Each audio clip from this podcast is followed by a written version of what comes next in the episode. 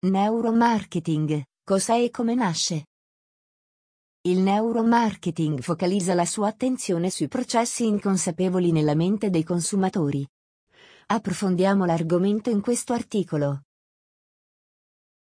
Il neuromarketing, rispetto alle tradizionali ricerche di mercato, permette di esplorare il livello del non conscio, andando al di sotto della sfera cognitiva razionale. Ma cos'è il neuromarketing? E quali sono le sue origini? Cos'è il neuromarketing? Il termine neuromarketing è stato coniato nel 2002 dal professore olandese Ale Smith, con l'intenzione di segnare la nascita di un nuovo campo di studi nell'ambito del marketing. Il neuromarketing è una vera e propria disciplina scientifica e nasce dall'applicazione delle conoscenze delle pratiche neuroscientifiche al marketing focalizza la sua attenzione sui processi inconsapevoli che avvengono nella mente dei consumatori, che influiscono su specifiche decisioni di acquisto e su legame emotivo nei confronti di una brand. Attraverso il neuromarketing è possibile combinare il tradizionale approccio al marketing alle conoscenze e pratiche neuroscientifiche, dando priorità al ruolo delle emozioni. Il ruolo delle emozioni. Non siamo macchine pensanti che si emozionano, ma macchine emotive che pensano Antonio Rosa Damasio. Il neuromarketing è fortemente legato al non conscio e alle emozioni, dato il loro importante ruolo nel processo decisionale di acquisto. Le emozioni, infatti, costituiscono un driver importante di grande rilievo per focalizzare l'attenzione. Più è forte l'emozione suscitata da uno stimolo. Infatti, maggiori saranno le probabilità che questo sia preso in considerazione dall'ippocampo. Ovvero la struttura cerebrale attraverso cui transitano le informazioni per essere memorizzate. In particolare, sono sei le emozioni che principalmente guidano le nostre scelte e il nostro percorso decisionale secondo Dan Hill, autore del libro Leveraging Emotions for Business Success. Felicità, sorpresa, rabbia, paura, tristezza e disgusto. Oggi è proprio grazie al neuromarketing che è possibile misurare e analizzare la valenza delle emozioni e quanto queste aiutino l'essere umano nelle sue scelte e nei suoi comportamenti. Attenzione, emozione e memorizzazione. Il neuromarketing contribuisce ad analizzare i tre processi inconsapevoli fondamentali che guidano le scelte dei consumatori, ovvero attenzione, che può svilupparsi in due differenti modi, bottom up e top down.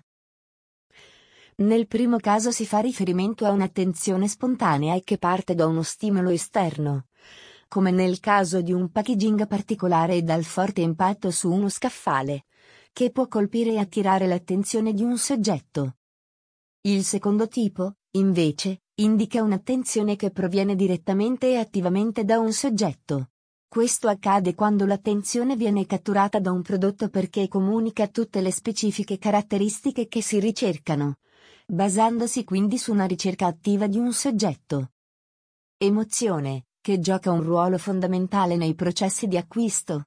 In questo caso, è importante misurare la valenza delle emozioni percepite, se positive o negative. L'arousal, ovvero l'intensità delle emozioni. Le motivazioni, cioè gli impulsi che spiegano il perché di un dato comportamento e giustificano l'avvicinamento o l'allontanamento da un determinato stimolo percepito. Memorizzazione, il processo più elaborato e difficile da misurare? In questo caso sono due le dimensioni di interesse per la ricerca. Il processo di entrata, ovvero la codifica delle informazioni e il loro inserimento in memoria. Il processo di uscita, cioè il richiamo del ricordo, indotto o spontaneo, con il suo conseguente riconoscimento. Questi tre aspetti dicono molto del comportamento di una persona sottoposta a uno specifico stimolo e rimandano all'importante arma della persuasione. Le origini del neuromarketing.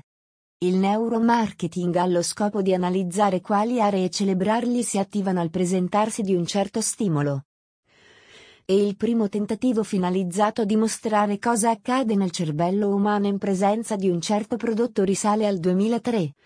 Grazie a uno studio tenutosi al Baylor College con i professori Reed Montag e Samuel M. McClure. Pepsi vs Coca-Cola. il professore neuroscienziato chiese a due gruppi di persone di scegliere tra due bevande, Pepsi e Coca-Cola. Uno dei gruppi conosceva il contenuto dei due bicchieri, mentre l'altro ne era totalmente ignaro. E questo ebbe un effetto sui risultati finali. Tutti i soggetti erano collegati a uno specifico macchinario, l'UFMRI, risonanza magnetica funzionale, in grado di monitorare le aree del cervello che si attivavano al momento dell'assunzione. Chi non conosceva il contenuto delle due bibite tendeva a preferire Pepsi, e durante l'assunzione della bevanda il cervello attivava il putamen ventrale, un'area coinvolta quando si apprezza un gusto. L'altro gruppo, che conosceva la distinzione tra i due prodotti, esprimeva una preferenza nei confronti di Coca-Cola. Nel loro caso ad attivarsi era la corteccia prefrontale mediale, coinvolta nel giudizio. Coca-Cola, dunque, si appoggiava su una componente emotiva, un'immagine e dei valori che, al momento dell'assunzione delle due bevande, facevano la differenza. Ed avevano più peso rispetto al gusto dei prodotti stessi? Cosa ci dice, quindi, l'esperimento? Che ciò che un brand rappresenta batte ciò che offre. E che le decisioni di consumo sono spesso influenzate da una sfera irrazionale ed emotiva, che coinvolge l'inconscio. Ecco perché è importante studiare il neuromarketing. Brand e neuromarketing, come possono applicarlo? Un approccio aziendale che prenda in riferimento il neuromarketing e i suoi principi può essere d'aiuto nel rendere efficaci le comunicazioni. Il neuromarketing, infatti, permette di ottimizzare l'esperienza utente, sia online che offline. Come? Attraverso l'utilizzo di design, colori e tecniche comunicative.